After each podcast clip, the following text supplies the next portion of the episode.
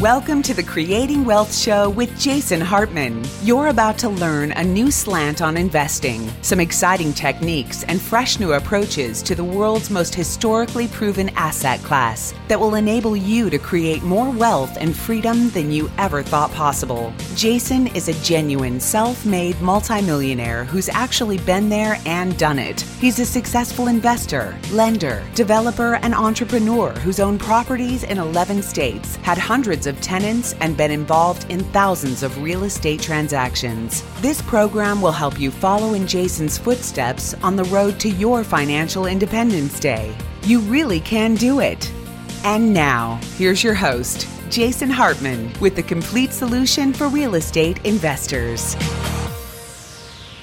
Welcome to episode one thousand five hundred ninety-three, fifteen ninety-three, and thank you listeners from one hundred eighty-nine countries worldwide joining us today. And as the crazy real estate market continues, as we experience uncertainty in so many things, one thing is certain: the home is the center of the universe. For people worldwide, the home has become more important than ever, possibly more important than ever in human history. I mean, really think about that for a moment. The home is where it's at. It's all about the home nowadays, isn't it? And guess what market is leading the nation in terms of the largest net in-migration for the last two years? That is my new, well, not new anymore, I guess, my home state, new as of about two and a half years ago, almost three years ago. Wow, I've been living here a while. And that is Florida. It is number one in the country for biggest in-migration for the past two years. That's about uh, six hundred ten people every single day move to Florida. Okay, six hundred ten people per day, and that number in total is about two hundred twenty-three thousand people, but six hundred ten people per day moving to the state. So like I've uh, been saying for the last couple of years, Florida is the new Texas. Texas was very good, and we uh, put a lot of investors in Texas. We helped them buy through our platform and experienced great returns. I know I did, because I was one of those investors, and uh, still have uh, several Texas properties, and, and they're great. So uh, also, I want to I don't want to forget this, but ask your investment counselor about our new upcoming webinar. That's not the one we're running this week. That is on Alabama, but we got a new webinar on a new team and a new market. It's actually everything old is new again, as they say, right? It's not a totally new market, because we have been in this market a few times throughout the years in my sixteen, seventeen years of doing this now, and that is Charlotte, North Carolina. A beautiful city. I love Charlotte. I'm a big fan. If North Carolina had no state income tax, I would have seriously considered moving there. But it does have state income tax, so I really like it where there's no income tax, so I picked Florida. So anyway, we will have a webinar coming up on Charlotte for you, I believe, next week. We will get that out to you, so talk to your investment counselor about that. This week, though, we've got Alabama, an updated Alabama webinar for you, and that is playing. We're doing that one tonight. I don't know if you'll hear this soon enough, so we're also doing it on Sunday. So go to jasonhartman.com slash Sweet Home, like Sweet Home Alabama, jasonhartman.com slash Sweet Home, and you can check that out, and I think that'll be great. So property prices up six point seven percent, making their fastest yearly growth rate since two thousand fourteen. That's according to CoreLogic. On a month-to-month basis, values rose one point one percent for the month, and that was just from September versus August. We saw a one point one percent increase in housing prices. This is just reflecting a drastic shortage. And remember back in February, I taught you about probably what was a new concept. And that was the concept. It's not a new concept, but it might have been new to you. I hadn't talked about it on the show before, I don't think. And uh, that is the idea of supply-demand shock. Supply-demand shock. And that is exactly what we're experiencing now in the price of these commodities that make up the ingredients of a home. Certainly lumber, we've talked about that a lot on the show, the lumber price increases, but all of those commodities that are the uh, ingredients for house, uh, pretty much all of them have experienced Uh, a fairly dramatic rise in prices due to this supply-demand shock that I predicted back in February. And in COVID years, February was like a lifetime ago, wasn't it? Okay, the big institutional builders, I've touched on this one before, but, you know, again, a lot of a lot of faith we're seeing in companies like Tricon Residential, Invitation Homes, American Homes for Rent. They are all outperforming the S and P in terms of their share prices because investors believe that they are doing the right thing by trying to gobble up more suburban home inventory, and they have one of the most important things you can ever have as a business or as a landlord, and hey, landlording is a business, right? And here it is, you ready? This is one of the most important things you can ever have as a business or a landlord. You ready for it? It is pricing power. Pricing power. That's what you want. And that's what landlords have right now. And these institutional landlords are increasing their rents. They are seeing pricing power. They are experiencing the ability to increase rents because the demand is so high. And the market just says, look, provide us with more rental housing, we'll pay higher prices. And that's what people are doing. So a very, very significant move. Now, the expansion of rental housing has been very dramatic. So I'm looking at a chart right now, and maybe I'll share this with you on one of our live events or Zoom calls or something uh, so you can see the visual, but I'll just explain it to you. And this might end up on the YouTube channel, I don't know. But back in the prior peak of the market that was the impetus toward the Great Recession, okay, back in, you know, two thousand six era, there were about ten point five million single-family homes as rental properties in the United States, okay? And now you've got over sixteen million.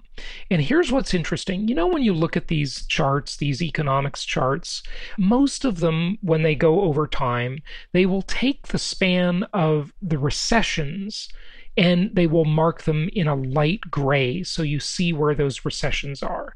Now, uh, it has been a steady upward trajectory in the number of rental housing units for single-family homes in the U S all through these times. There was a tiny blip, and this chart shows quarter by quarter because remember, that's how recessions are measured, okay? Uh, a recession, the technical definition, two quarters of declining, two consecutive quarters of declining G D P, gross domestic product. And there was one quarter, just one little quarter, where it was even, where the number of single-family home rentals stayed even. It did not increase.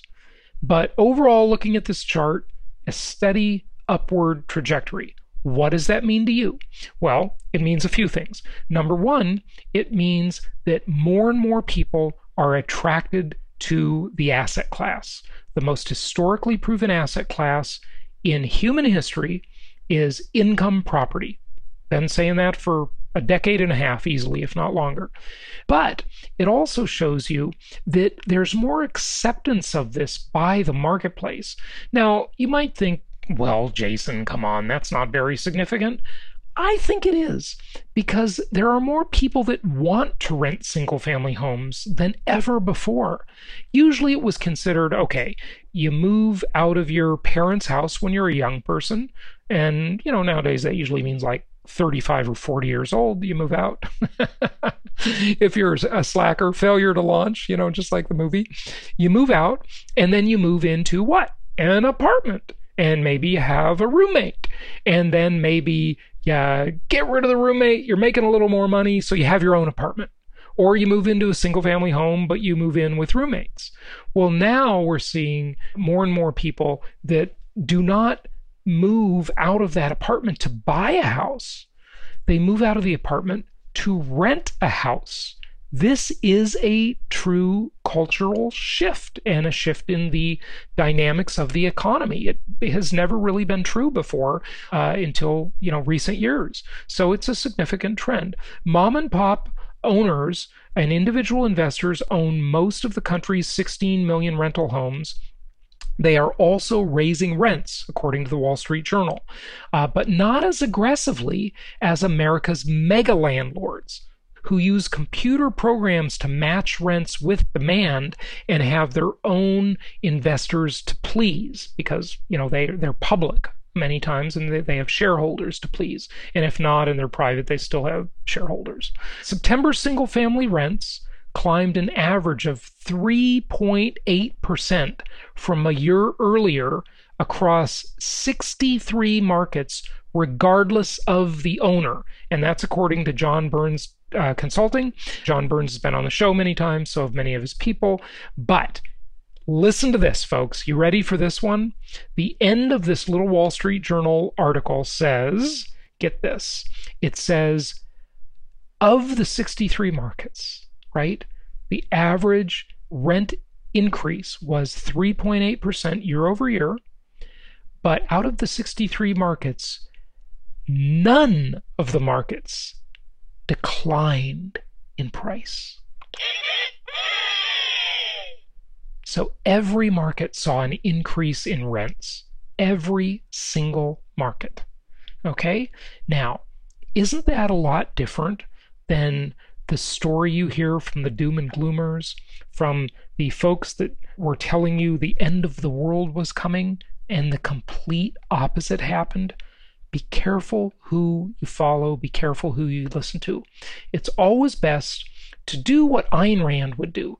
Use your own mind and your own reasoning. And by the way, here's a tangent alert for you. If you haven't done so already, you must read the book nineteen eighty-four by George Orwell. And you must also read Fahrenheit four fifty-one by Ray Bradbury. And a movie recommendation. Now, this comes with a parental warning, because uh, I have interpreted this movie, which I did see in, in artsy theater a long time ago, but I'm I watched it again starting last night. And this movie has adult content. So, you know, put your hands over your kids' ears if you're in the car. I'm not going to say anything that bad. But uh, this movie's interesting because it's about two things, and it's an alliteration. Ready? Here it is. Sex and socialism. Yep. What do you think about that? Sex and socialism. Yes, the two S words, right? One good, the other bad. There you go. And um, and the movie is Unbearable Lightness of Being. You may have seen this movie, and it's online, I think, uh, on Amazon Prime. Maybe I'm watching it. I can't remember. But anyway, it's it's really about romance and love and, you know, of course, sex and socialism, because it takes place in the sixties. It's set in the sixties, and they are in the Czech, well, not, I was going to say the Czech Republic, but back then it was Czechoslovakia, right? And it shows the prelude to the Russian invasion. And then, you know, it shows the Russians kind of hanging around, doing their thing, kind of infiltrating in advance of the invasion. And then the tanks roll through the streets and they take over. And it is fascinating. Now, you might also like the sex part, but the socialism part is really fascinating too, because it shows you these communist thugs, right? And socialism and communism are just, you know, a matter of degree separating the two. They're the same thing at the end of the day. So there you go, Bernie Sanders. Uh, you, you might call yourself a socialist, but you're really a communist. It's pretty much the same thing. As I've always said, communism is nothing more than socialism's big ugly brother. So watch that movie. It's really quite good. Uh, it's a bit of an artsy-fartsy movie, but it's actually quite excellent. I'm not finished with it yet. I, you know, when you rent it, you got to finish it in forty-eight hours. So tonight got to finish that one because it'll expire. And then I'll have to pay two dollars and ninety-nine cents again or something, right? But that's, that's it's, it's quite a good movie. And it really just shows you how that happens and how people are thinking about it before it happens, and how people in the socialist, communist type of environment start ratting each other out and betraying their friends.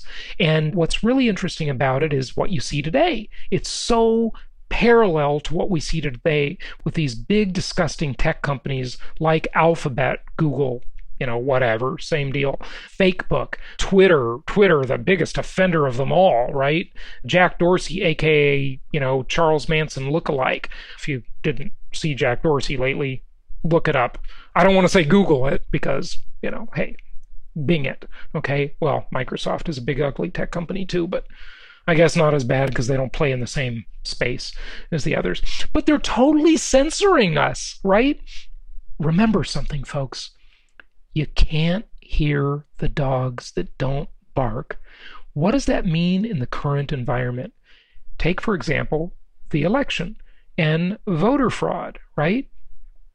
Everybody is saying, well, not everybody, but the less informed people are saying, well, there's no evidence of voter fraud. Well, there's no evidence because you don't see the evidence because you're getting your news from the sources that are censoring it. So it never gets to you. So you can't hear the dogs that don't bark.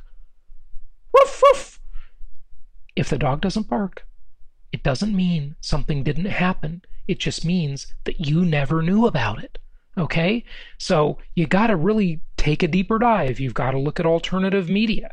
You've got to check out some other stuff. And I'm not saying it'll make a difference and sway the election. I don't know. I would just like to have an honest election. That's my only point. Of course, I would, I would like the smaller government candidate to win over the socialist and, you know, the pseudo-communist, right? But forget about what I want, okay?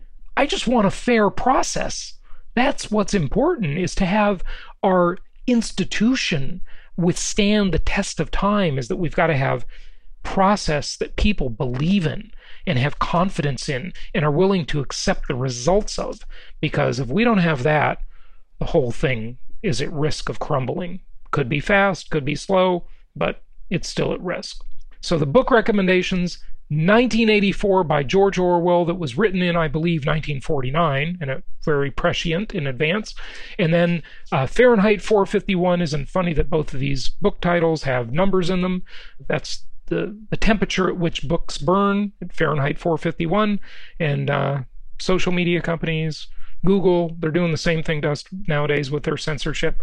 And then, of course, enjoy some sex and socialism with Unbearable Lightness of Being. It's a good movie. Got to finish it.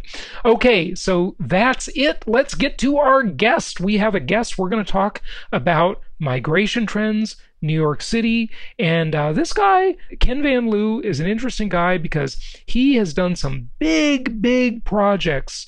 So back when half the country didn't hate Donald Trump and they didn't have Trump derangement syndrome, remember, Trump was a guy people looked up to. I read his book, The Art of the Deal, when I was twenty-four years old, and it really influenced my thinking. It made me think big. I mean, doing deals with skyscrapers and building these giant, you know, properties and these multi-zillion dollar deals, right? And so this uh, guest that we have today, Ken, is uh, one of those bigger thinkers that's done some big real estate projects. So I think you'll enjoy this interview. If you need us, reach out, jason hartman dot com. Of course, the webinar, jason hartman dot com slash sweet home Alabama.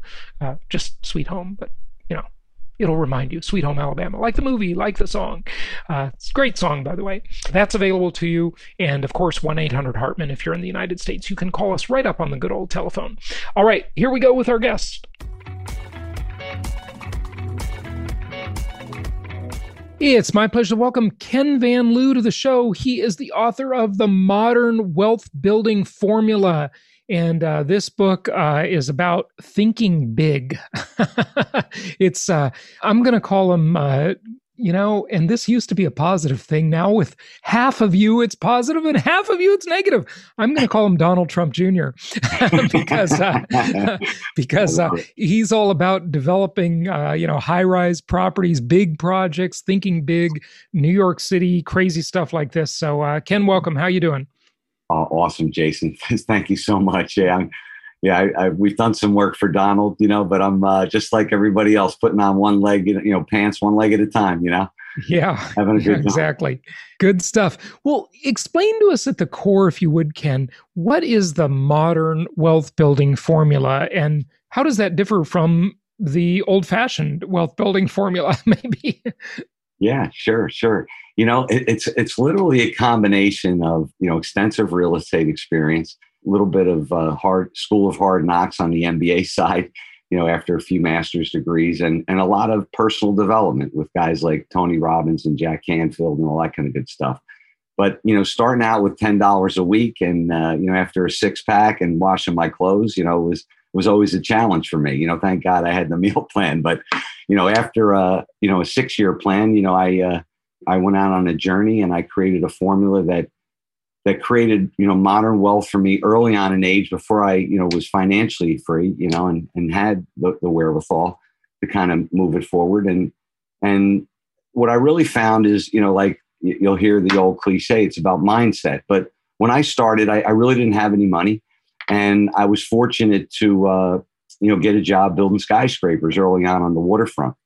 And, you know, in, in watching that, I always figured, well, you know, you have to be born into the family. But around nineteen ninety-seven, you know, I, I decided to take a leap. And, you know, it was after winning a, a, a site design award, you know, like, you know, how would I create modern wealth?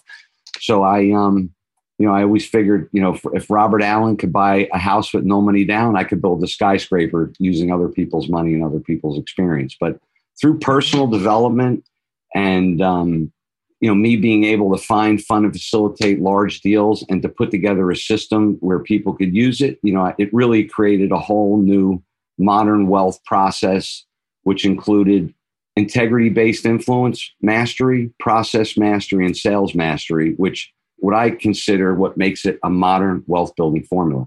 Mm-hmm. Part of that formula, I guess, if we call it the money part or the business part, the sort of direct part, would be syndicating big deals, raising money, well, finding deals, raising money for them, and developing them, right?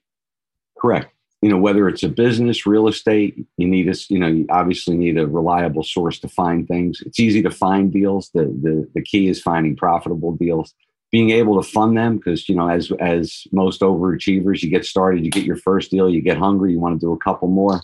There's always challenges with funding. So, you know, I believe in presentation, presentation, presentation leads to unlimited funding.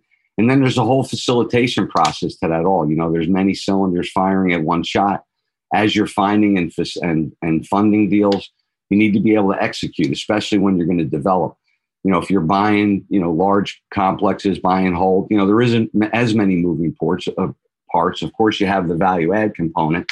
But when you're developing real estate, during that whole finding and funding and facilitating, when you're getting into conceptual designs, et cetera, you really start to build that project on paper.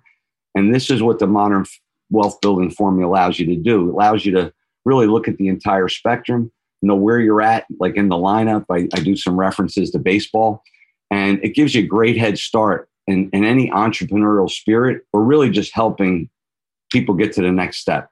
Yeah, sure, sure.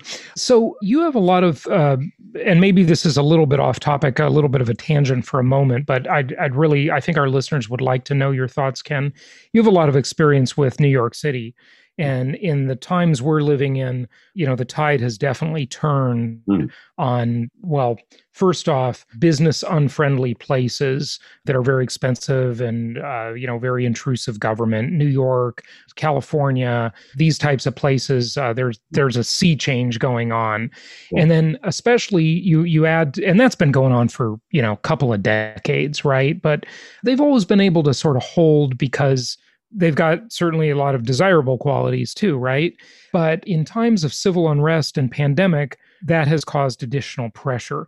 What are your thoughts about, you know, the real estate market, the commercial real estate market there, and, you know, just the municipal finances? Because as we see these migration trends, anyone who's thinking ahead has got to worry about the tax base. Uh, in, in uh, you know, you look at California and its tax base is just eroding. Um, people leave in San Francisco, L A, uh, New York City. You know, there are other places too, but th- yes. those are certainly the trophy kind of locations that people yeah. talk about. So what are your thoughts?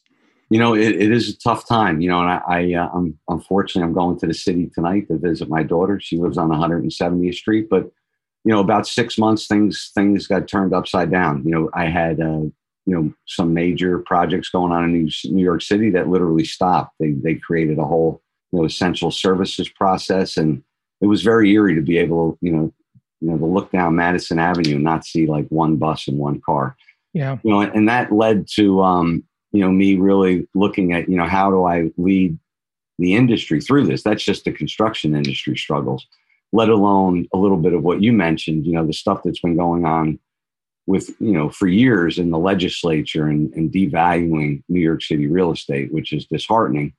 You know, especially when things like this occur where, you know, there's been such an exodus, like, and, and it's a little scary. And I, and I sit here and, you know, I hear a lot of mutual feelings because the surroundings of all my friends being in the metropolitan area and in real estate are just absolutely killing it because people are leaving New York. But, but that leaves me with, well, how can I help New York?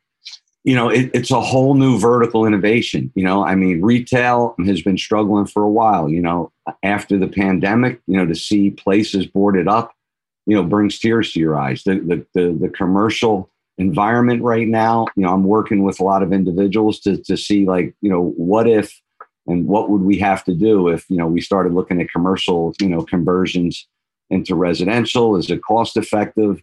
You know, what's really going to happen next year? Because, you know, more and more you're hearing companies that people just aren't going to go to work. So there's, you know, there's and, and when you say commercial conversions to residential, it's hard for me to think of what would apply to that in New York City. You mean office space to residential? Or, yes. Because it's certainly not going to be ground floor retail turning into residential. No, exactly. Like the model really in New York, ground floors, you know, typically the retail. Yeah. And then, you know, sometimes you'll see, you know, some multi-floors of retail, which has always struggled. Yeah. But essentially, you know, there's these just towers right now of empty office space. Um, one of my friends runs a large financial institution. He has like seventy thousand square feet, you know, fifteen hundred employees are working home. What does a company like that do? And then what does a landlord do? Does he, does he start yeah. going, wow, maybe I should convert my commercial building into residential, you know? But, but you know, you know, Ken, I can't imagine that would work because, first of all, yes, there is more demand for residential than there is for office, but still that demand is also declining from where it was before. And the expense of doing that conversion, it just doesn't seem like it could possibly be economical. You're exactly right, because, you know, sale rates in New York City are dropping like skyrocket, where, you you know, in, in discussing where you, you used to be able to sell things for eighteen hundred to twenty-one hundred square, you know, dollars a square foot. And you have an existing building that you can convert for, you know, a hundred, you know, the numbers may still work, but, you know, you're, you're right. A hundred percent. And the, and the first conversion would be hotels to residential, because they already have the bathrooms in them.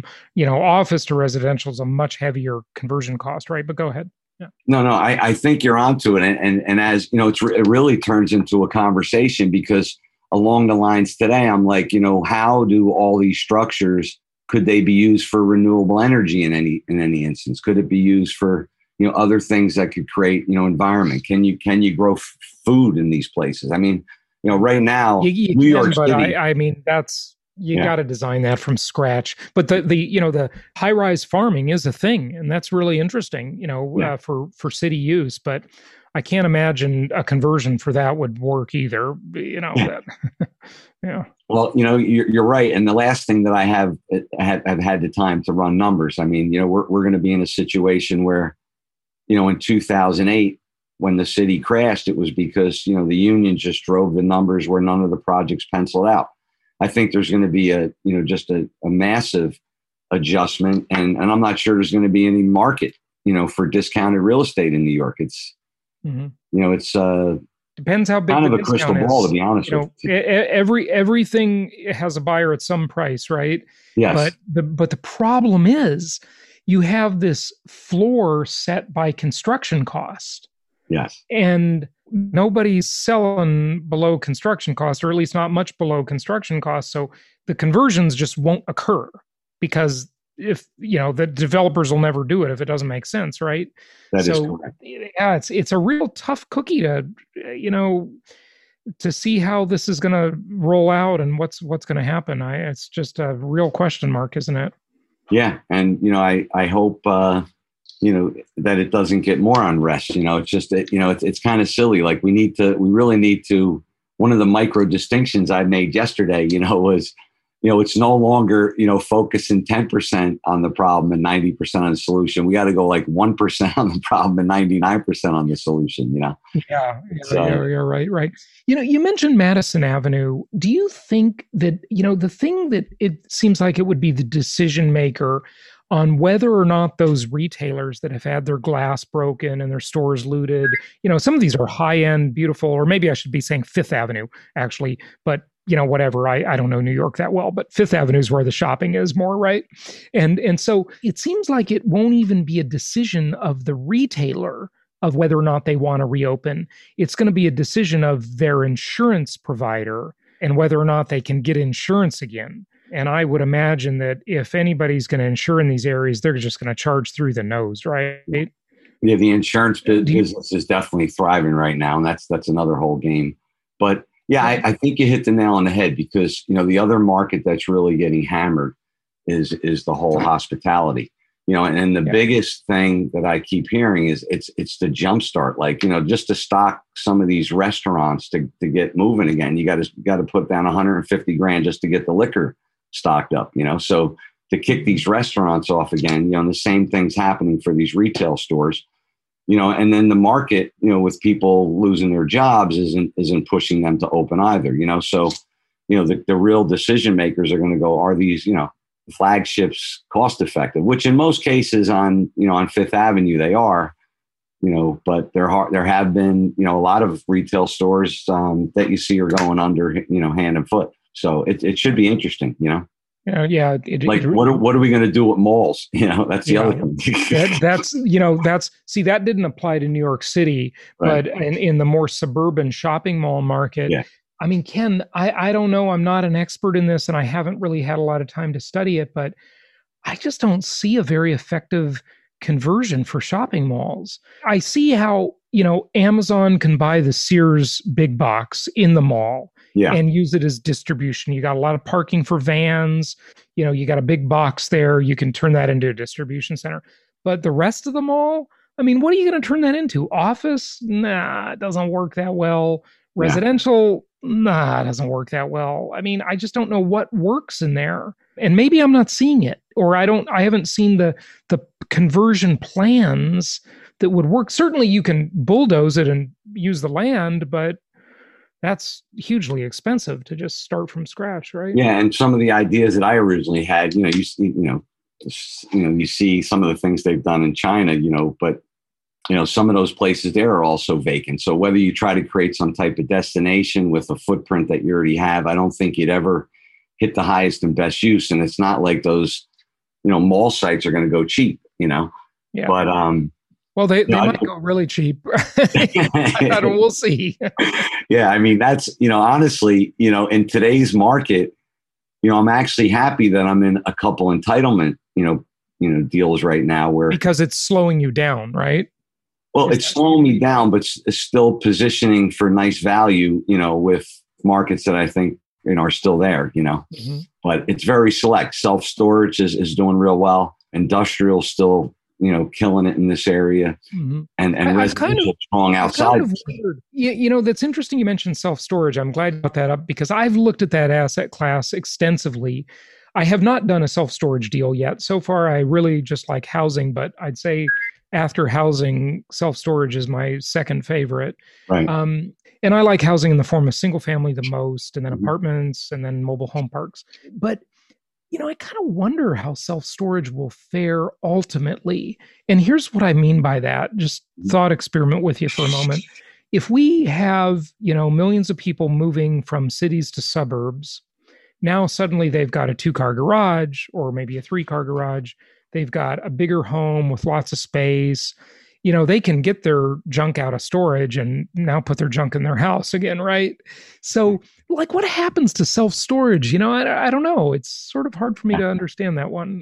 You yeah. know, what do you- Yeah, you know, it's interesting because, you know, I've studied and I've driven in a lot of like garages and tried to get out of the car and, you know, realize like there's just not a lot of space and, you know, people like creating shelves and, you know, people accumulate a lot of stuff. There there is a multiplier that I found, you know, based on residential density. That's that's pretty accurate. I mean, the biggest issue that I'm finding with self-storage is that your competition, you know, in this one area that I found, you know, which is quite interesting. It's kind of like a little island in a very a very rich area where it will absorb, say, thirty to forty thousand of typical storage. But what's marketable there is large storage where people can come and like put their five cars or their boat, you know, have a little mezzanine with the bar, hang out. Yeah.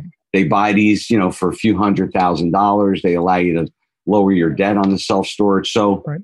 But the, the climate control and, you know, and, and self-storage is is strong, at least in the Jersey market, you know, and, and the Arizona markets I've also looked. Yeah, really interesting. Well, what else do you want people to know? Anything else you want to share from the book uh, or, or, you know, anything in general? Uh, just uh, share it with us. That may be questions I haven't asked you.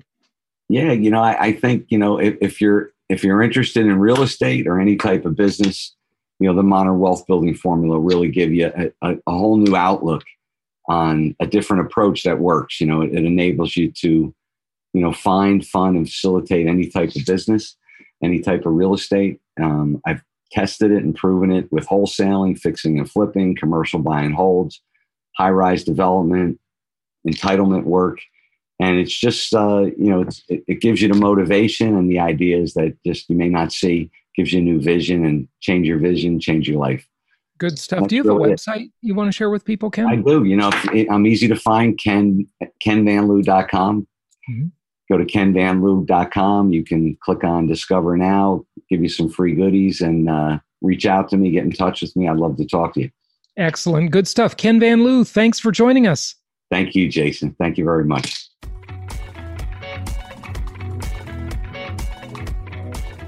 Thank you so much for listening. Please be sure to subscribe so that you don't miss any episodes. Be sure to check out the show's specific website and our general website, hartman media dot com, for appropriate disclaimers and terms of service. Remember that guest opinions are their own, and if you require specific legal or tax advice or advice in any other specialized area, please consult an appropriate professional. And we also very much appreciate you reviewing the show. Please go to iTunes or Stitcher Radio or whatever platform you're using and write a review for the show. We would very much appreciate that. And be sure to make it official and subscribe so you do not miss any episodes. We look forward to seeing you on the next episode.